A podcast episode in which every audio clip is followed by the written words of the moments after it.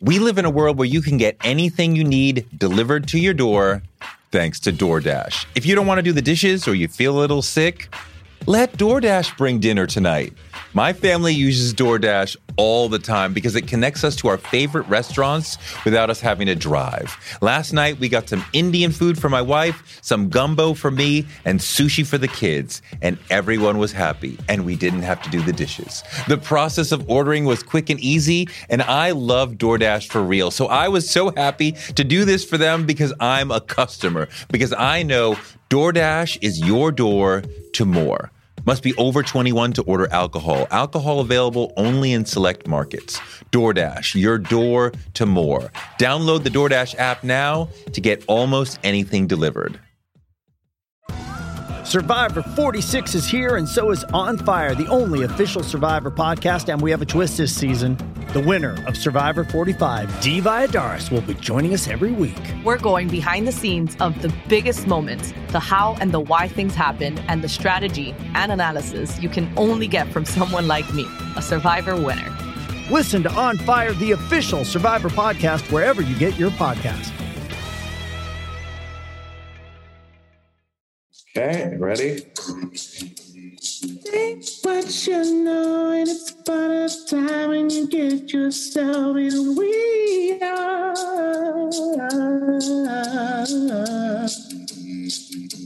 I wanna know something she's I think about everyone you need. I hold in it, things are real now. I have seen you wanting you. Hey. The tour ratio. Okay though. The tour ratio. Okay though. That might be the best question I've ever been asked.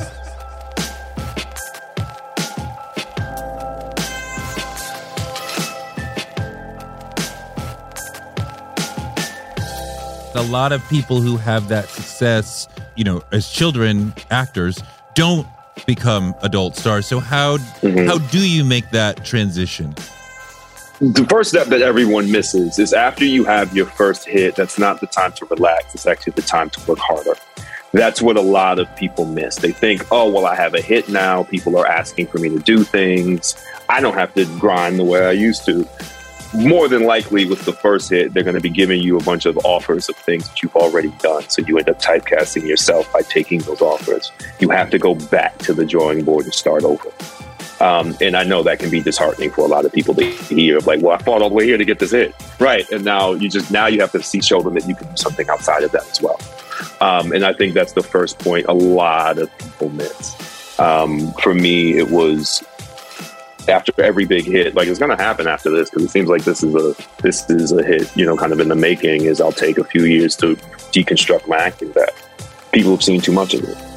They've just seen too much of it, especially in TV. You know, when people see you week to week to week to week, if you're doing the same performances in one role and another, they'll see and go, "Oh, you're that's just you. It's not a character. That's just who you are."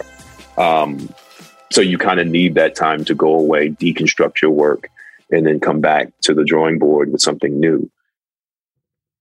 Tyler James Williams is one of the stars of the hot new ABC show Abbott Elementary, a show that I love and my kids love it too. Uh, love it when we have a show we can all watch together. You know him. He was on Everybody Hates Chris as like a little kid. He was on The Walking Dead. He was in Dear White People, the movie. He has had an extraordinary career already, and he's not that old, and he's a deep thinker and an extraordinary actor. We talk about the child actor trap and how he learned to escape that.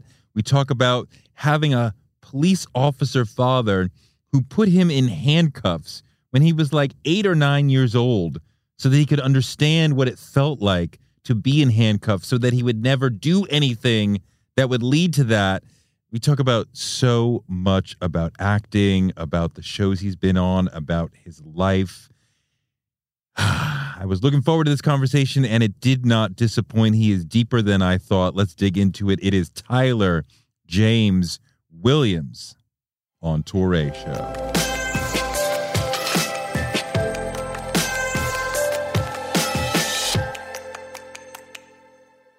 The show is hot. I love I love Abbott Elementary. Yeah, man, it's uh, it's definitely it shot off like a rocket. We thought it was good, and we thought people would like it, but we didn't think they'd like it this much. I I mean, like I, I've I've watched every episode. I'm all in. I love all these characters. I want to go like full down the road with them, and my kids are way into it as well.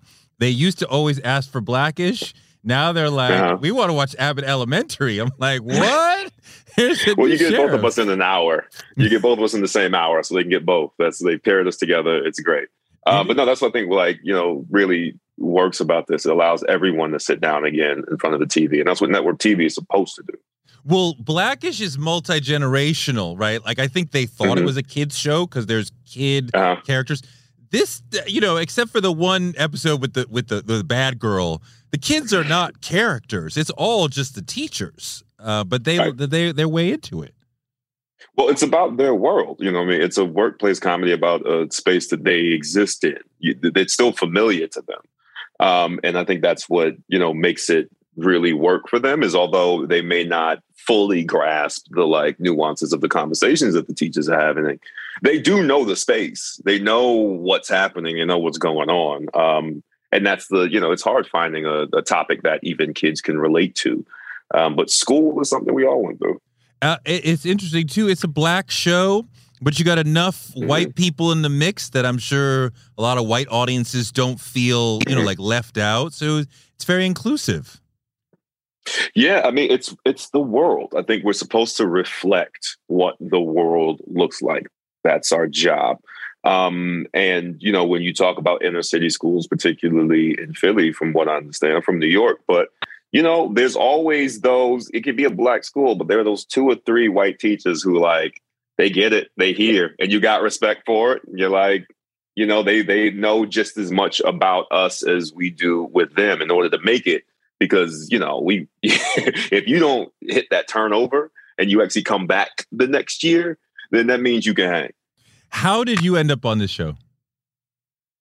um so quinta um dm'd me actually during quarantine 2020 i want to say it was like december um and she said that she was pitching this show and was like throwing my name in there um she was like i hope that's cool and if you happen to like it i would love it if you did it Um, and I was looking for something stable coming after that. I think I was like, I had done a few films that, you know, were great and but they just went to really dark places. And I was looking for something light after being stuck in the house. Um, and it just it all came together perfectly. Um, but I was I've been a fan of hers for some time. We've known each other since a Black Lady sketch show. Um, so when she said she had something, I'm gonna go with the one that my friends are writing, other than the other offers that come in. It's interesting though that as an actor, you want to go dark and then light and dark and then light, right? Like you you did Walking Dead, which I guess is Yeah. kind of part of what you're talking about is real dark. And so you want to Yes. like. Tone that back, but then, you know, maybe in a couple years after this, you'll be like, okay, I'm ready to go to the other side again. Yeah, I mean, just I usually it's how it that's how it works, right? Is I'll feel like burnt out of one thing, and then I'll have to go to the other. Um, we had just finished the United States versus Billie Holiday in December of 2019, and then three months later, pandemic hits.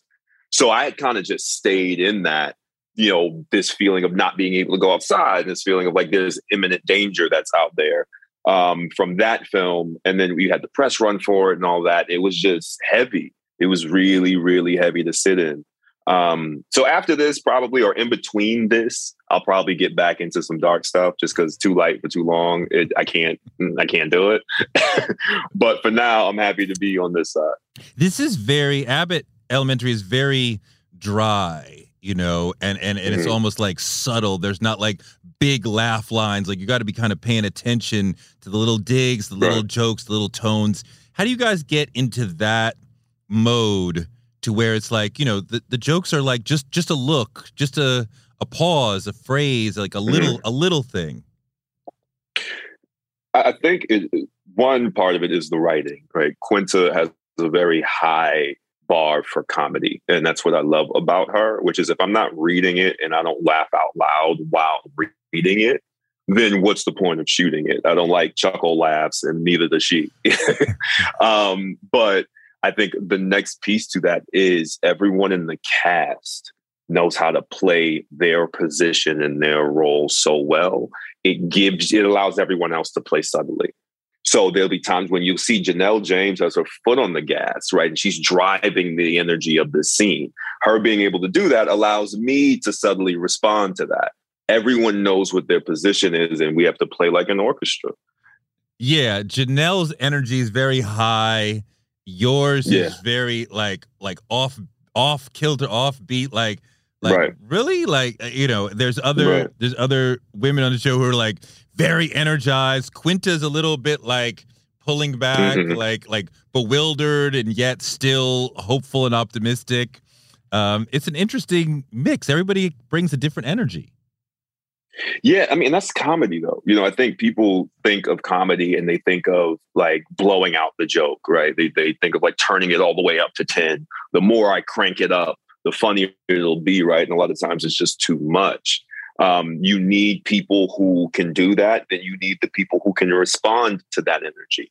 Um, and that's where for us we reside in like real world circumstances. Um, we had this world of like either super dark stuff or really broad, big comedies.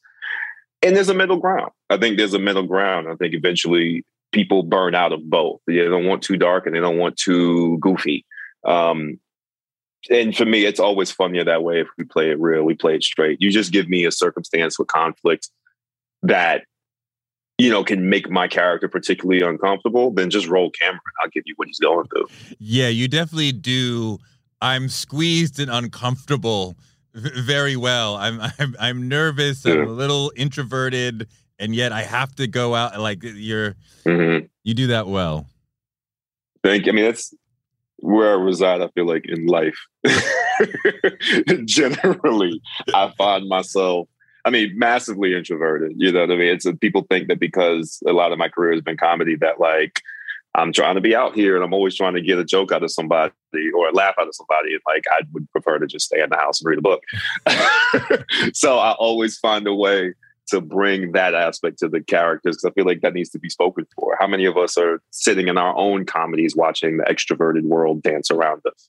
It's interesting to be an introverted actor because you gotta Mhm. push yourself in front of the audience, even if it's an imagined Right. audience on television, and you're kind of like, I just kind of want to be to myself. Are you like nervous in terms of getting over the hump to get on the stage? No, because I mean, it, but I use uh, introvert coping mechanism.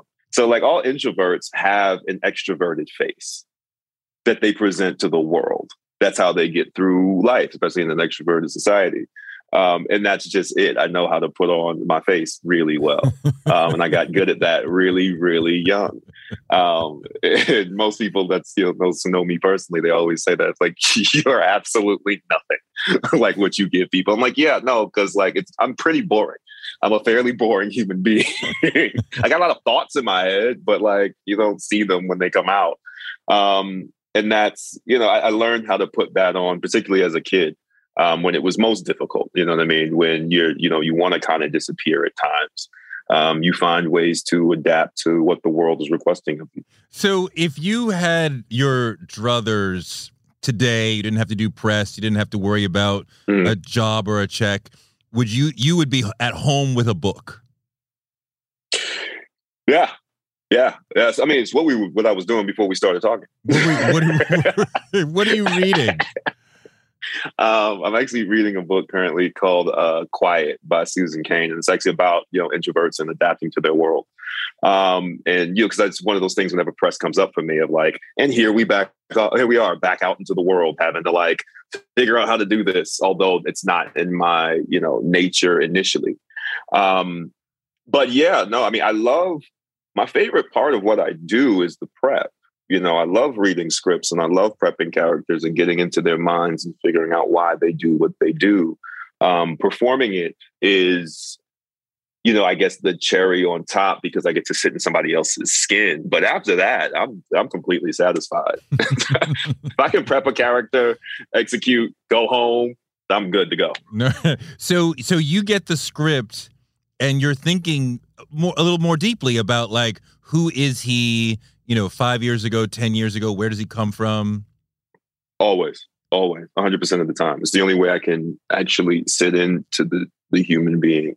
Um, I need to flesh him all the way out. And I think people don't think we do that for comedies. Right. But it's actually really important because when it comes down to improvise or you have those reaction shots, you got to know how this person feels on the inside about everything.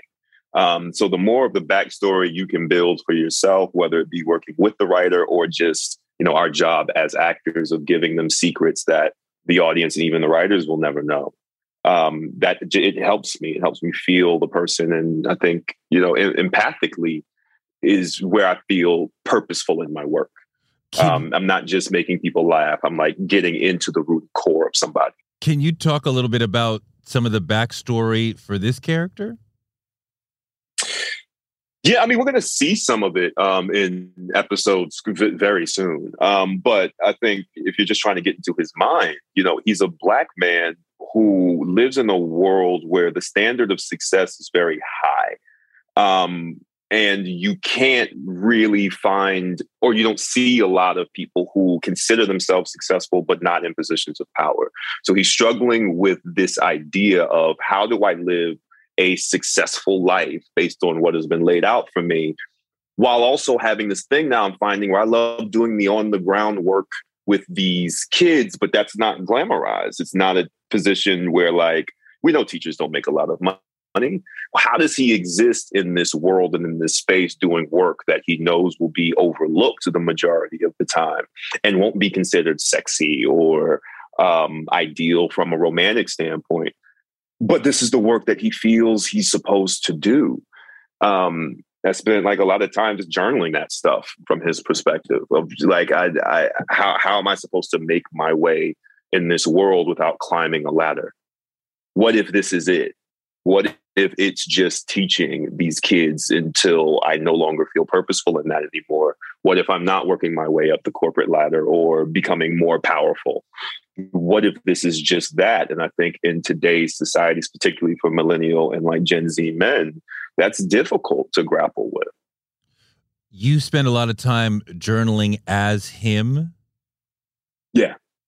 I do that a lot for all, all of them, pretty much. I have like journals for each character. Um, and I just, I sit in the scenarios that come up in the context of the script and try to get through their thought process. Not necessarily to resolve anything but just to hear what their internal dialogue about it is. Whenever you have if we're doing your show in your life and there's a conflict that comes up even if it's as simple as like how am i going to make it to all the events in my life and show up as a man for all the people in my family? There's an internal dialogue that you have with yourself about how you prioritize those things. To make that character real i have to be able to have that internal dialogue and you're going to add to that journaling with every script because you learn a little yeah. bit more about the above the line stuff. So then we're going right. to add a little bit more below the line. Right. As things get added, and like, you know, Quinta does a really good job of giving me a heads up of what's coming. Um, so then I can kind of like start already figuring that out. With film, it's a bit easier because like you can just start to finish. I know where I'm going. Um, but with this, it will be an ongoing, you know, process that, you know, knock on all the wood, um, give it years of being here, um, should be pretty extensive. It's an interestingly female dominated um, show, right? I mean, I guess you'd mm-hmm. expect that for like teaching young kids, but like the the big energy is coming from Quinta and Sheryl Lee Ralph, who's a legend, and Janelle James, who's amazing. Yeah. Um, let's talk about working with each of them because Quint is the boss and she yes. clearly loves you. Um, and and her her way of working is a certain way. Talk about working with her. Quinta, she's a real. I mean, she was always a good writer, but I say on this, she became a really good producer. Um, she knows what she wants, um, but she approaches the way she works in a way that's very healthy. And I think a lot of producers should like really take note. Um, she understands that in order for everybody to do their best job, they need to feel good about what they're doing. There's not many power dynamics um, within our show. Uh, we understand who is the boss and who does what, but the way we speak to each other is as a collaborative ensemble. Um, and that's what I think, you know, it allows us to take the risks that we take in our performances is we know that we're supported by the boss who's also a cast member who also wants to see us thrive, who also asks us, you know, what do you need from me in this? What makes this performance easier? Um, but I've always gravitated to female led like story dynamics just because I find there's so much more interesting.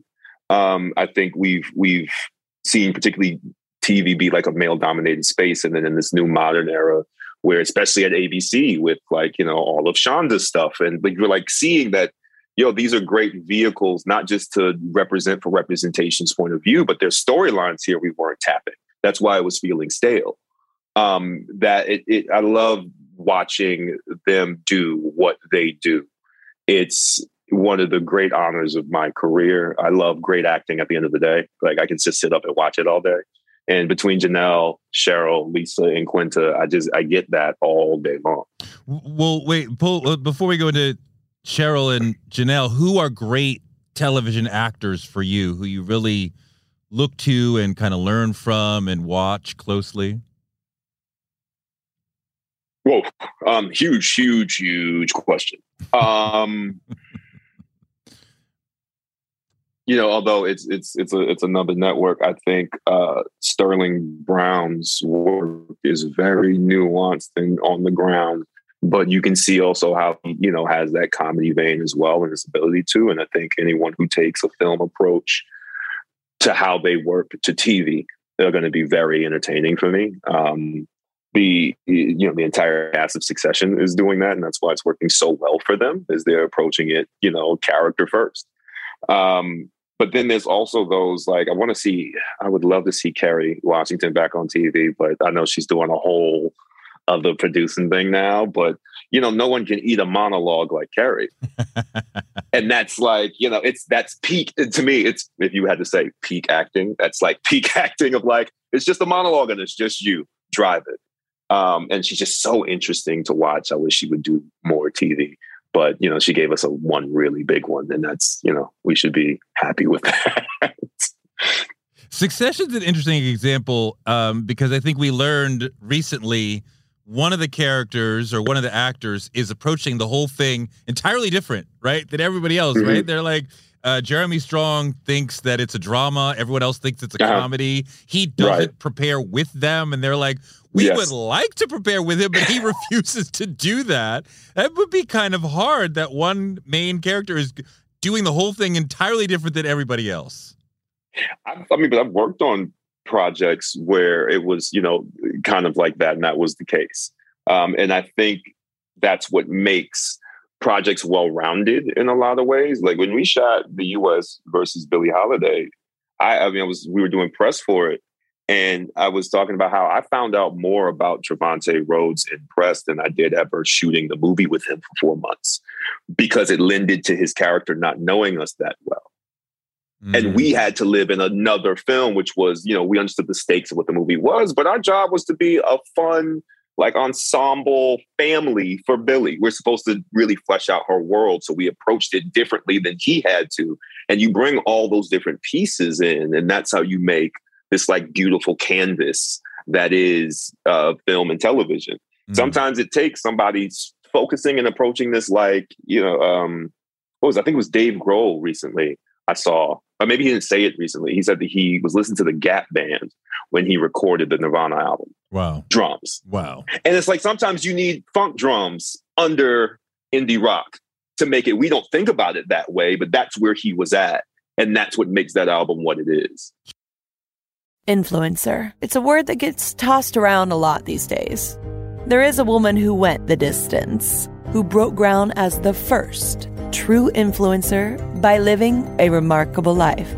Her name, Elizabeth Taylor. I'm Katy Perry. This is the story of the original influencer.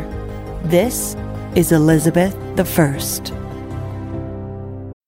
We live in a world where you can get anything you need delivered to your door thanks to DoorDash. If you don't want to do the dishes or you feel a little sick, let DoorDash bring dinner tonight. My family uses DoorDash all the time because it connects us to our favorite restaurants without us having to drive. Last night, we got some Indian food for my wife, some gumbo for me, and sushi for the kids, and everyone was happy, and we didn't have to do the dishes. The process of ordering was quick and easy, and I love DoorDash for real. So I was so happy to do this for them because I'm a customer, because I know DoorDash is your door to more. Must be over 21 to order alcohol. Alcohol available only in select markets. DoorDash, your door to more. Download the DoorDash app now to get almost anything delivered. One of the people who helped inspire me to want to be in broadcasting is Oprah Winfrey. She's an inspiration for so many of us, but her daytime talk show was so incredible and it told me that you could be black and authentic and real on TV. And that made me want to do it too. Black Stories, Black Truths is NPR's new collection that's a celebration of blackness. Each of NPR's black voices are as direct, varied, distinct, and nuanced as the black experience itself. In the Black Stories, Black Truths collection, you'll hear stories of joy, resilience, empowerment, and how to create world shifting things out of struggle. Every episode is a living account of what it means to be Black today, told from a unique Black perspective. Black perspectives that haven't always been centered in the telling of America's story, but now they are the story. On NPR's Black Stories, Black Truths, you'll find a collection of some of NPR's best podcast episodes celebrating the Black experience. Hear a feed of episodes from across NPR's podcasts that center Black voices. Turn on NPR today and hear a range of voices as varied, as nuanced, and as Black as we are. Stories should never be about us without us. Listen now to Black Stories, Black Truths from NPR, wherever you get your podcasts. Elizabeth I, the podcast, wherever you listen. So Sheryl Lee Ralph is a legend. She's been doing this mm-hmm. for, you know, longer than, you know, whatever. I mean, like, talk about working with her. Any of us. Yeah. Talk about working with her and just how, you know, she's very restrained on the show. She seems very mm-hmm.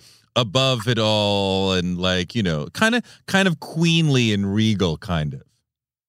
Well, I feel like I'm always surprised when I see Sheryl driving to set because I feel like it's like it should be a carriage with a horse and that's being drawn as her subjects wave at her. It just feels so weird to see her like driving behind the wheel. I'm like, no, have someone do that for you. You're royalty. but um I'm I'm I'm really I my brother had done a show with Sheryl for four years called um Instant Mom. So I'd seen it was a multicam. So I'd seen a good amount of her work in real time, not just her resume as well. And what I was shocked at is in this one was still how versatile she is. She can adapt to really any style. And I don't think people have fully grasped that. If you look at the work that she's done, she's hit every aspect. She still maintains the Sheryl Lee Ralph of it all. You never feel like she's not a queen and she isn't like actual. And I, when I say queen, I mean like actual royalty. She has subjects and responsibilities, and she rules a kingdom well. Um, but she shifts as the industry shifts, which is one of those kind of like Betty White in that sense of like just a timeless talent who, as trends have come and gone, she's maintained and worked through all of them. And hopefully, with this show, people actually really get that with her um, because you know we talk about giving flowers, and I think she's one that gets missed. Um, Janelle James is just burning through the yeah. the celluloid, or like she's so funny, and she's yeah. on a completely different vibe. Y'all are yeah. very like this is very serious. This is very important, mm-hmm. you know. And mm-hmm. she's like, "Child, please, I'm trying to, I'm trying to take care of mine." yeah, I, I, Janelle, I have so much fun so much fun watching her. And I feel like I was telling Quinta, I was like, good for you. You got her while the price of the brick was low because it's about to go up for everybody else. it's about to go up. She was one of those people who, like, I'm always incredibly grateful to actors like Janelle because they allow me to do where, what I do and where I feel comfortable by driving the energy of a scene. She's like a drummer. You know what I mean? If she's not there to keep pace, where are we? Um, it's it's it's we've yet to really see the magnitude of what she's capable of doing. Um, I'm, I'm really, you know, hopefully upon a season two, just would love to see her getting let off the leash even more, even And- more, and, and- just like run. And her timing in different scenes is just completely different. I mean, she plays drums. Like this is something to like actually connect. She actually plays the drums. Oh wow. And I think so much of comedy is rhythm and feeling out where the timing is. And you seeing her ability to switch timing is like switching time signatures. She's doing something that like people don't really pick up on. It's like genius level stuff. And I'm not saying that simply because she's on my show and she's a friend and stuff. I would be a fan of this in the way she's working if I was just a viewer. Talk to me a little bit more about the science of comedy. You've done a lot of comedy in your Mhm. life, and you talk about Mhm. rhythm and timing. What else does it take um, to be really good at comedy? you need to have an internal um like comedy thermostat you need to be able to feel like there's times in my day where i'm like watching the other day i watched um it's gonna sound bad but like i watched a car accident um happen in real time and it wasn't bad everyone was fine but there was something about the rhythm at which the car accident happened that i had to stop and go that's hilarious that's really objectively funny it just is. And you have to be able to feel that. I think what shocks me at times, because I guess I started so young, is seeing people who can't feel it, who can't tell if something was funny. It's something that comes up for a lot of actors now because, you know, we're still kind of in quarantine protocols by way of like auditioning and all of that goes. So we're sending tapes. So a lot of people are complaining about not being able to go into the room for comedies because they can't feel if it's landing or if it's funny, you know, if if no one laughs. And I'm like, I don't need anyone to laugh. I you just you should be able to feel that that yep, that's the time that's where it's supposed to be. Um, I think Steve Harvey had said it once. And somebody had asked him to like teach a comedy class. and he was like, Well, I'm gonna start off here and tell you this. If you need the class, it's probably not for you. and that's just that's kind of what comedy's like you know, it's either you feel it or you don't. Either it's like James Brown. He's not going to sit here and tell you what note specifically to play and you know what's time signature and put this. It does it feel good? Then that's what you're doing, and that's what you have to you have to be there for comedy. And it, unfortunately, for me at least, it's, it's either you got it or you don't. Sometimes it comes in the the pause and the silence. You know, Exactly. Yeah. if if you can't feel that and it, it's you know very improvisational at times too you know you have to look at what did somebody else in this scene just do? Oh i'm watching it and then sitting here and waiting for the beat to come from me to play off the thing that they just did. And that way it's like jazz. It's like i'm listening and observing while also contributing at the same time. Um, so i think your brain has to be able to split in multiple ways. It needs to be able to perceive and create simultaneously. Um, because timing is is is really everything. But if you don't have that internal compass that lets you know if something is or isn't funny, it's just going to frustrate you. This is one of the things about your character that I like. You are pretty much the last one in, right? Like you you just Mhm. got hired. You kind of got introduced late in terms of the introduction of the characters and Right. it, you kind of have this this look of like this can't be this bad. Like I can't Mm-hmm. believe how all this is going to like the other ones have been there for years. Yeah. You just got there. You're like this can't possibly be this bad. Yes, it, it. And you'll like crinkle up the face in this way that's like this can't be real. Like yeah. Oh my Yeah. god. Yeah, I mean, I I love characters that speak for the audience because that's really what Right. my function is, right? Right. My job is for them to see it through kind of my eyes of how bad this is, and that's why you know when we have those fourth wall breaks, I'm looking at y'all.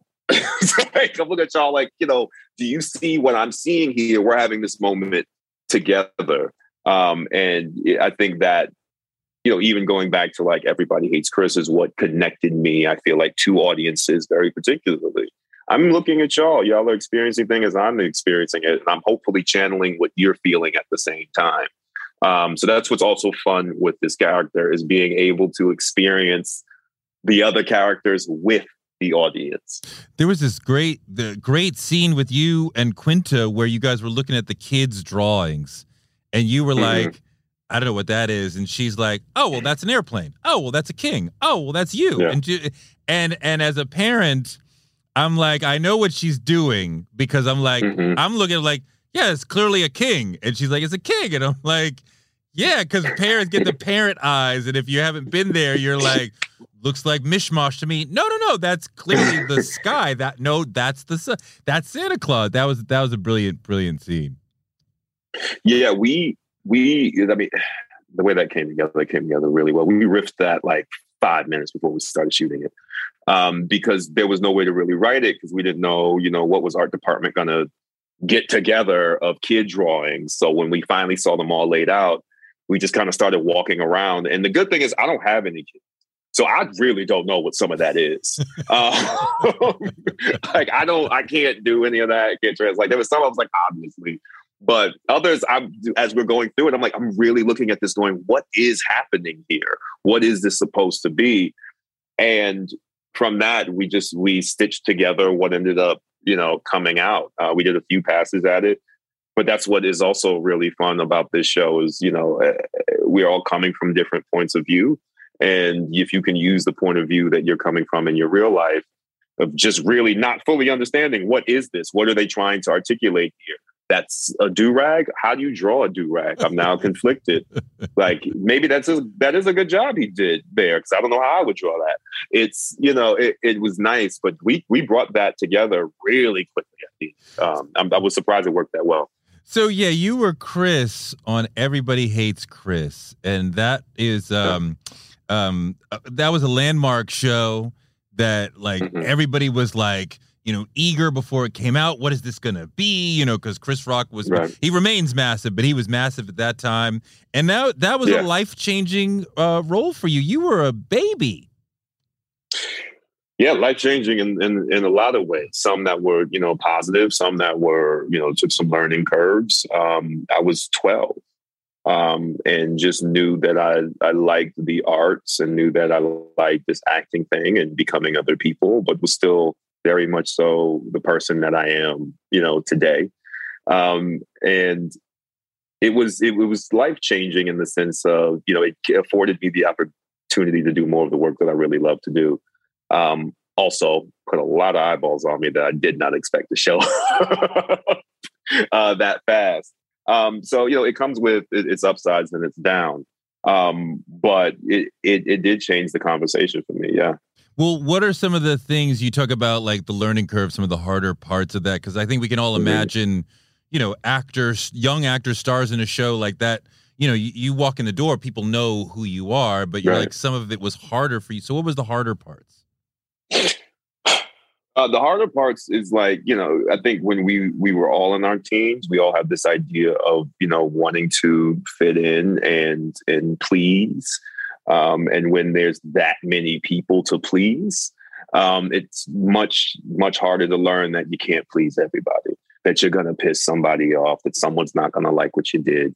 Um, and the stakes are a bit higher as well. So I think that, you know, I didn't have as much, I had peer pressure like everybody else had, but then also had this underlying thing of like there's a career running through this and if you don't know who the right people are in the right rooms that could negatively affect you five to ten years later. So i think i had to learn how to relax in that way and like lower the stakes. Um i think another thing was just learning how to have that many eyeballs on you at any given time. I think it was a show that really crept into people's houses and they felt like you know we lived with them. Um, but you know, as a kid and you're walking through the supermarket or through the airport and you feel everyone staring at you, it's it's it's a lot, especially you know as you're going through puberty and like one of the most awkward times in your life. Um, so I think I, I had to learn how to get used to the eyeballs. Now I can be outside and I can, as I'm walking by people, I can see them clock me from three blocks down. You know what I mean? I can I can hear all the conversations constantly and still stay in the moment. But as a kid, that was hard to do. Very did, hard to do. Did, did Rock ever give you any advice about comedy or acting that stuck with you? No, no. um, I think that's just no. Um, I think people because the show, the way it aired, with these VOs that were paired along with what we were shooting, I think people thought that he was there more frequently than he was. But you can do VO from anywhere. anywhere. And as you were saying at the time, he's red hot. So he's shooting, you know, films and doing stand up specials and then just kind of going into a booth and recording these voiceovers for what we shot. Um, so there wasn't, um, we didn't actually have much interaction. I tell people now, I'm like, every time we interacted, there was a photo taken. So y'all could find it. y'all could see it. you saw every time I saw it. It was taken, the photo was taken. Um, because he was very busy at the time. I mean, if if everybody hates Chris brought you to a certain level of fame, then you get on the the Walking Dead, which was mm-hmm. uh, one of the biggest shows in television. What was it like? Twenty some million people are watching. Yes, it was episode? some stupid number. Yeah, some ridiculous number. So, so, then you could barely walk down the street without somebody being like, "Yo, Walking yeah. Dead, what's up?" yeah, I mean that's the interesting like conflict of my career in life. The thing that I do when I do it sometimes brings more eyeballs, which I'm like, ah, don't know how to. I have not found a way to rectify those two yet. Um, but that show, yeah, that was you know one of my favorite working experiences that I've ever had with like really talented actors. I think that was the first time I saw other actors who were the same way. Who you know, as you can see, most of them, especially from that time, they're very low key cast. Um, you know, Steven is still doing his thing. He just got nominated for the Oscar last year, but outside of that, you don't really hear from him. Um, and that was the first time I had found that validated in me to be able to do that work with that particular group of people, but then also maintain a like really low key life. That show freaked me out, man. That show got real violent, real oh freaky. yeah. yeah, you mean like when they ripped my face in half? Yes, yes. It got it got dark, it got, and that was another one. I was like, I got to do something light. I just got ripped to pieces in front of one of my best friends. Nah, I got to do something else. Yo, when when Dear White People came out, I went yeah. to see it um, the first Saturday night it was out, and the mm-hmm. audience was about 75% black. It was it was Lincoln mm-hmm. uh, up up up uptown in in on the west side and um yeah.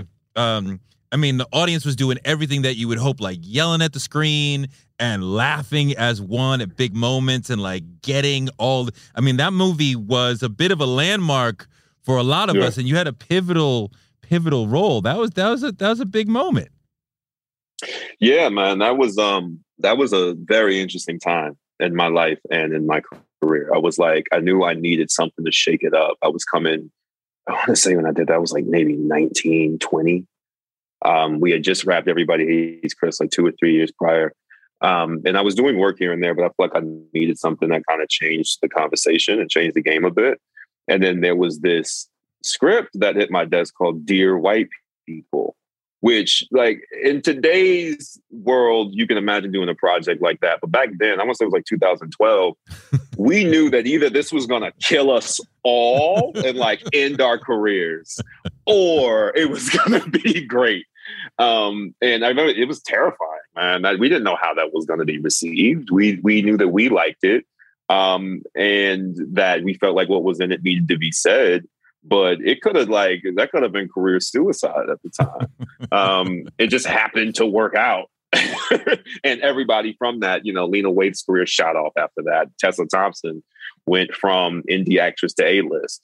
Um, and that, then now there's a whole there was a whole show that ran for four years um, after that. So it was it was it was a scary time. It was scary, but it was like you know that's when I found that the best projects are usually the ones that's gonna scare the shit out of you. Right. Right, right, right. I mean, I definitely yeah. I feel that in all kinds of creative things of like if you are nervous going into it and you're like, how am I going to pull this off? Then you have a chance to be great when it's when it's when it's like, oh, I know exactly how to do this. Like, there's no tension. Yeah, there's no. I mean, for me, I look at projects two different ways, right? Either it's a financial move, which means it's something in my wheelhouse that I know that I'm capable of doing, which stabilizes me to be able to do the things that I'm looking at going, ah, I don't, know if we can pull this off, but let's do it. Let's do it. Let's like, let's run it. And that's the creative side. Um, and that I love that feeling now. I love the feeling of like, this may not work. And there's been several things I've done that sometimes it doesn't.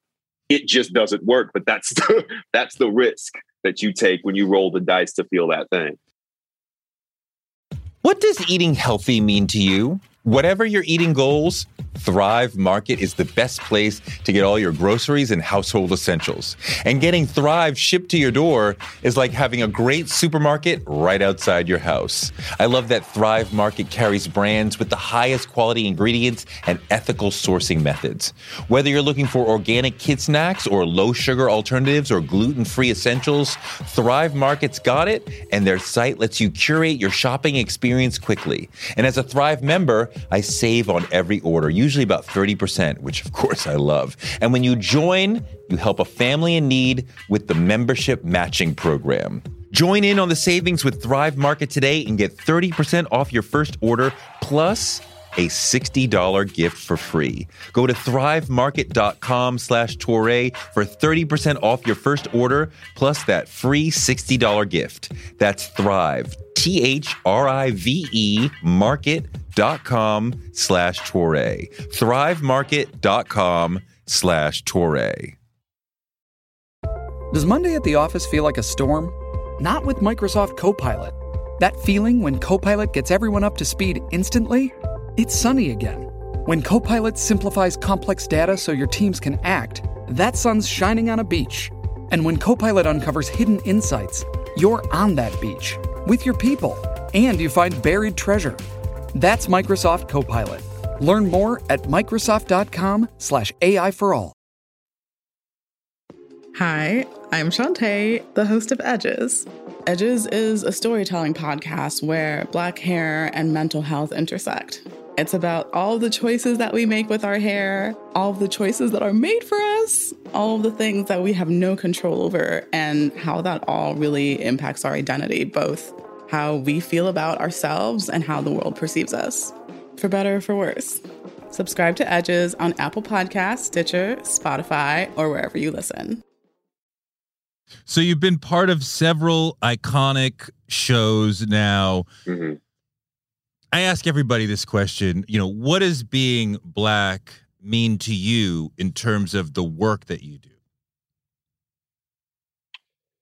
It's a huge part of the work that I do. Um, I, for me, I've always wanted to show the black men on screen that I wish I could have seen. Mm. Um, I felt like I fell into this middle ground that wasn't represented a lot, where I was, you know, really empathic, but also like fairly quiet and focused and loved and felt things deeply.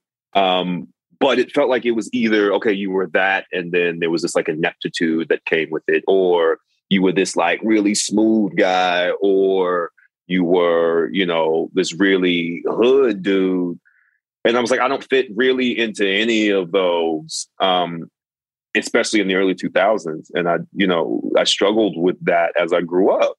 And I think for me, I want to give black men who are like me permission to exist, to just be you're you're there. We see you. You you are. It's not just you. You were here, and I think the less we give of a binary um, with that, particularly for Black men. I think the healthier we can all be. Um, if that happens to be your experience, great. But if you're in that middle ground in between, you need to know that that's okay as well. No, that's really powerful and um, affirming. I mean, like, I'm not like super Right. macho shaft dude, you Right. know, but I'm not like, you know, a Kleenex either.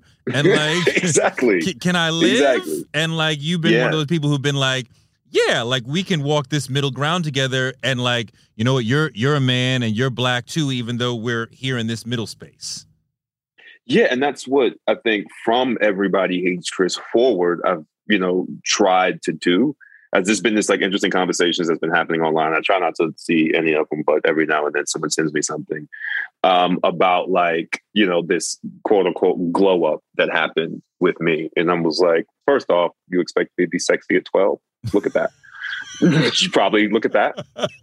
but two, I look like your average black American. And if you don't think that that as a child or and you know your early 20s and your adolescence or as a man now is still beautiful in its own right then that's why i exist in the space that i exist in. Um, i don't need to be one or the other. I don't need to constantly dominate and i don't like you said need to be a kleenex. I can be right in the middle. I'm your brother. I'm your cousin. I'm that boy from down the street. I'm the dude that you met at church. I'm the guy at the airport I'm ultimately the man that will love you and you love in some aspect of your life in some way. Um, and I think that that needs to be, that's what I really love about Gregory Eddie with Abbott Elementary is it gives me another opportunity to sit in that space stoically and just exist. And that's, that's, that's the triumph to me of that. So let me ask you something a little more personal, um, but about your your ideas and your thoughts, mm-hmm. right? Because a lot of the conversation around what it means to be black last several years has been about how we feel about the police, right? And your father is a right. cop, right? Right. So well, um, used to be, yeah. Used to be. So I'm curious how you feel in terms of I have this experience with my father. I know he's a good guy. I know, you know, I, I have a deep relationship with a police mm-hmm. officer, mm-hmm. and at the same time, I have this information from the world that's coming in about how they treat us. So I wonder where mm-hmm. wh- where you fall in terms of how you feel about uh, the police and black people. You know, I have an interesting perspective with that. Most people don't see it that way. And this is the aspects of cops that they don't see frequently. I was told about everything and knew about everything, as most Black people are, from my Black father, who also happened to be a cop, who knew that's the interesting thing is like we're not shocked by any of this. The first person to put me in handcuffs was my father going i'm going to show you what this feels like Whoa. so that this isn't you. And understand that when you see a cop i know the culture of where i work. I exist in this space. You i mean i think a lot of times we forget that there are black people existing in spaces that are difficult for them to exist in because someone has to be there. Someone has to, you know, we want to just throw all of these things away, but someone's got to be in that space. And, you know, he worked for the NYPD at a time where it was wild. It was all types of stuff was happening. And we were the first ones to hear about that when he got home. Here's what happens. Yes, you are a black man in America. They are literally looking to lock you up. When there was a, um, we had that, uh, what was it, broken window policy I believe in New York, where it's yeah. like, no, you violate anything. They will take, I'm getting this told to me coming down. You have to understand the world that you live in. Um, he was a very practical cop. And he was one of those which I wish more people did it that way. He just come on, I'm not trying to save the world. It's not what I'm here to do. I'm here from, I think he worked four to 12 at the time, from four to 12 to stand on this block, make sure nothing happens on this block. That's it. I go home at the end of the day. I'm not chasing nobody. I'm not, you know what I mean? It's like, I'm here to do my job. And there's this thing that's happening a lot, you know, currently of this hero over policing that's kind of happening where they feel like, no, I, this is on me. I have to do it. Um, that we just didn't experience um, from his point of view. He was very much, I'm going to work and I'm coming home. Tell me about him putting you in handcuffs. Mm-hmm. Yeah, no, because he was like one of the things that happens, at least he was saying from his experience, is that there's this shock that people have when they go on for the first time. Like they didn't know this was possible, and the reality becomes real. So he put me in them and he sat there and he was like, Now, see, what could you move? Could how, you get up? How Can old? you walk around? Uh, I don't want to say I was 10. I don't want to say I was 10 yet.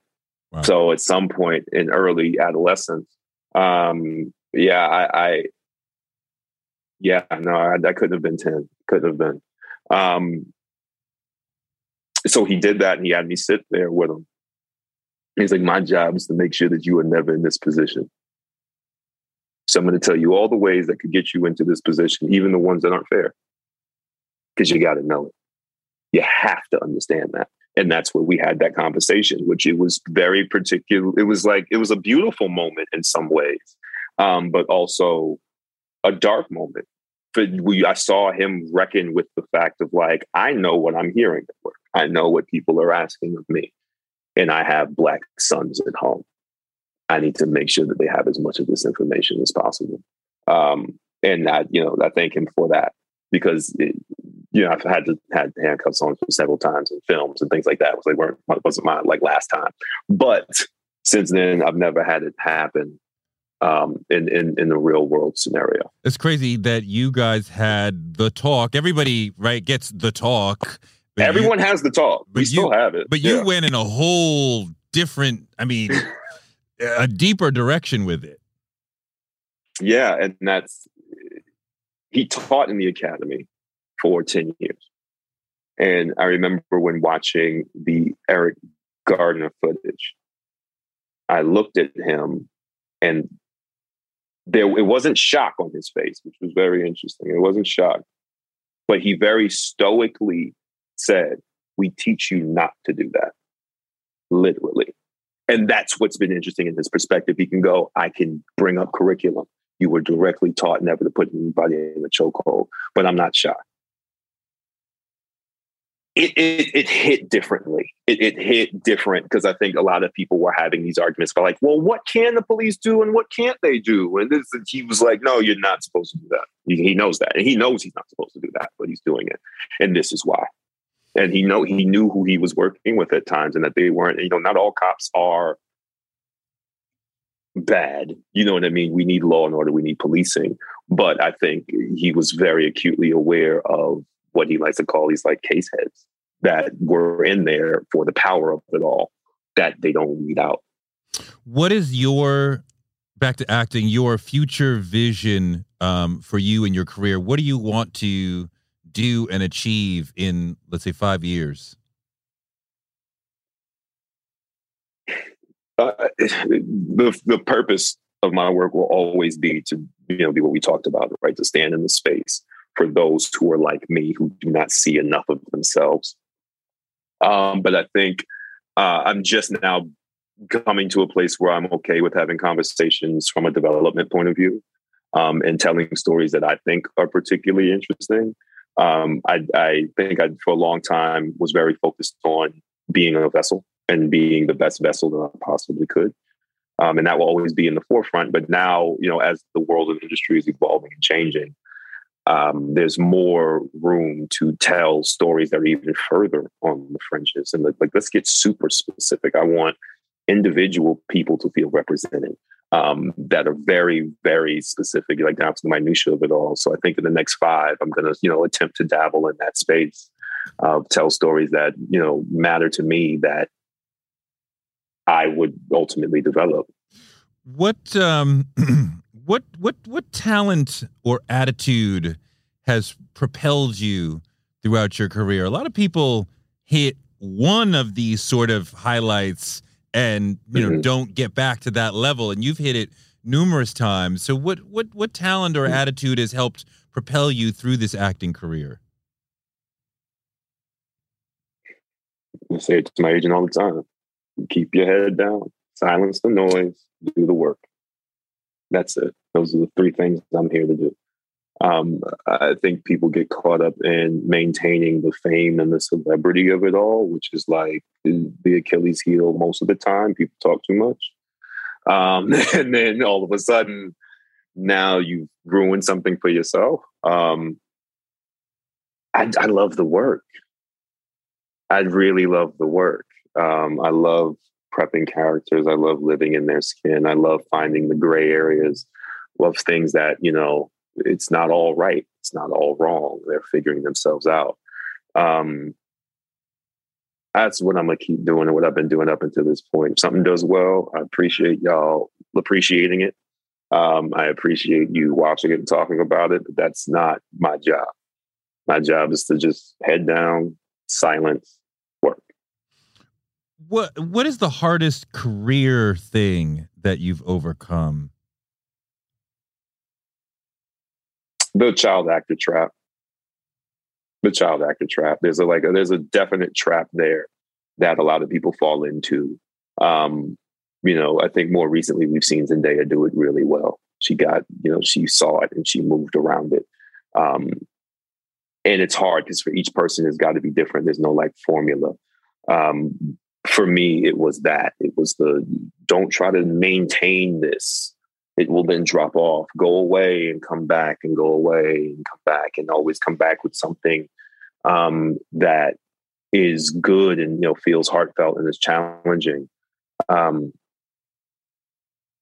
I think that that that was the hardest one to overcome. It took it took I had a feeling it would take about you know a decade and to concretely do. So wait, so how do you avoid it? Because you're right, a lot of people who have that success, uh, you know, as children actors don't become adult stars. So how mm-hmm. how do you make that transition? The first step that everyone misses is after you have your first hit. That's not the time to relax. It's actually the time to work harder that's what a lot of people miss. They think, oh, well, I have a hit now. People are asking for me to do things. I don't have to grind the way I used to. More than likely, with the first hit, they're going to be giving you a bunch of offers of things that you've already done. So you end up typecasting yourself by taking those offers. You have to go back to the drawing board and start over. Um, and I know that can be disheartening for a lot of people to hear of like, well, I fought all the way here to get this hit. Right. And now you just, now you have to see, show them that you can do something outside of that as well. Um, and I think that's the first point a lot of people miss.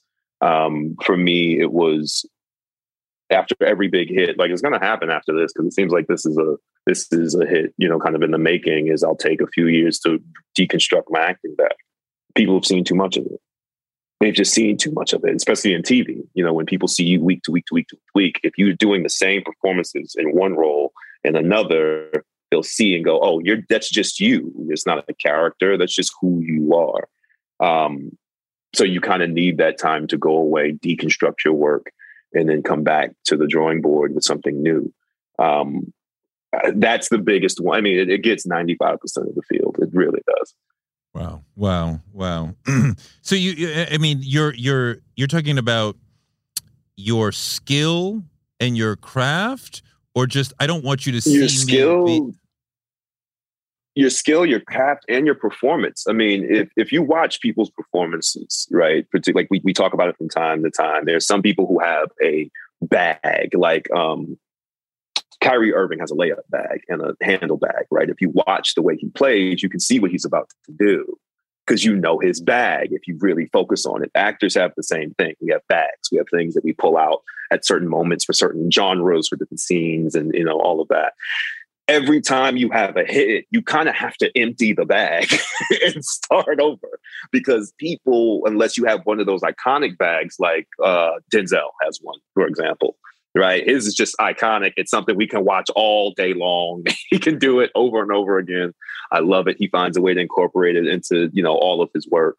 Um, but especially when you're young, if you default to the natural talent that you came in with and you don't dig deeper and find some deeper truth, some more vulnerability, like get vulnerable. Don't gloss it over with the ego of whatever's happening. Get to the root of you, what breaks you, and bring that out into your work, whether it be comedy or not. Um, if you don't do that, people will eventually catch on and they'll get tired. They'll get tired of what you do because you're just regurgitating the same thing. Some of it is a little beyond the child star's control, right? Because you're, yeah. you're cute we get to uh, appreciating and loving the way you look when you're 12, 13, whatever it is. And then mm-hmm. when you grow up, maybe you're still attractive to the audience, maybe you're not. Like you don't really have any control over that. Mm-hmm. No, you don't. But if you're leaning on it, then that's your handicap. You can't lean, and that's the thing a lot of child actors don't get is what got you here. You have to abandon in a way because it's and it's the hardest thing in the world, right? When we see something that works, it's not broken. Why should I fix it? because you haven't really seen that it will break at some point. Um, so if you're leaning on that, you gotta let it go, and you have to go out there and compete with all the other adult actors. What were they at? What work are they doing? What makes you think that you don't have to do that as well? Um, that's at least always the way I've looked at it. I think it works differently for different people, but I think you'll see those who made that transition well. Um, Zendaya being one of them. From Disney to Euphoria, someone obviously reworked their entire game, and that's that's usually what it takes. It's funny you keep Yeah. bringing her up because we just saw Spider Man, and I'm Mhm. and I'm I'm going through Euphoria, and I'm like, yo, it's her world. We're just It's her world. We're just living in it. look at how many Disney kids came up from her era who, you know, it's not luck. And I think a lot of people look at it luck or they'll say, you know, she's kind of got that that whole model thing going on as well. But she doesn't bring that's not what you're getting in Euphoria. That's not what you're getting in Spider-Man. You're getting a good actor. This is somebody who went, I know how to do that bright multicam kid stuff, but now I'm gonna go deep into my work and change it and appeal to an older audience by going to places that other people are scared of. I don't think people. I mean, she's killing it everywhere, and like it's kind of weird to say that she's underrated, but she is still. She the work that she had to do to get there. There's a whole well of stuff that's still in her that she's capable of doing. That I don't think people understand what it takes to make that transition, and I'm super excited to watch where she goes. Last thing, your superpower, and you've kind of talked about this, but I ask everybody this: What is the thing that you do better than other people that has led to the success that you have had? Oh, empathy. I can feel. I can. I can empathize with anybody. Um, I can put myself in the position of that person's shoes, and I can feel their pain. I can feel their discomfort. I can feel all of it, and it's sometimes it's hard for me to control. Um, like I got to really watch myself in relationships and stuff like like people who I get close to because I'll take on what's happening in their lives, and it's I'll feel it literally in my body. Um, I've ended up in the hospital several times because of it. And that's like it's it's that real for me. And I had to learn how to control it and decide who I let that energy um, go to. But at the end of the day, empathy. That's that's that's all of it. What do you mean you went to the hospital because of empathy? Oh, okay. So where to connect to other thoughts? I have Crohn's disease, right? And what Crohn's disease does is your immune system overactivates and it attacks aspects of your gut. Um, and I can trace back pretty much every flare I've had to either sitting in something that didn't feel right in my skin or feeling the stress of other people that I didn't necessarily have. Like my doctors were like, why are you so stressed out? They're like, life's not that bad from what I understand. But depending on who I'll have around, I'll then I'll pull it and it'll send me into flare ups. And then I'll be sitting in the hospital for like four days. And I'm like, I know what I did. I shouldn't have identified with that person in their struggle as much as I should have. Um, so it's a good guardrail for me. It's a good like boundary. Yeah. Um, but that's what developed. So yeah, you have to be really careful about who you allow into your circle for your uh, health. My literal health. Yeah. No, I, I've had to purge people that, you know, I've loved deeply um, and cared about deeply simply because we weren't at the same place. And I, I struggle with not empathizing with people when they're in a place and taking on their problems as if they are my own. So it's it's it's we can love each other from afar, um, which was hard, very very hard to do to create that boundary, but it is necessary.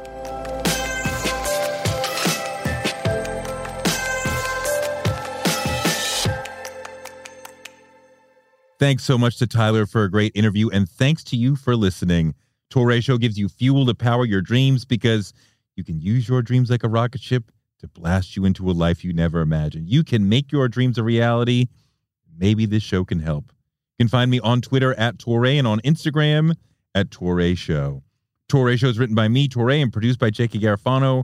Our editors, Ryan Woodhall. Our photographers are Chuck Marcus and Shanta Covington and Nick Karp. Our booker is Claudia Jean and we're distributed by DCP Entertainment. And we will be back on Wednesday with more amazing guests because the man can't shut us down.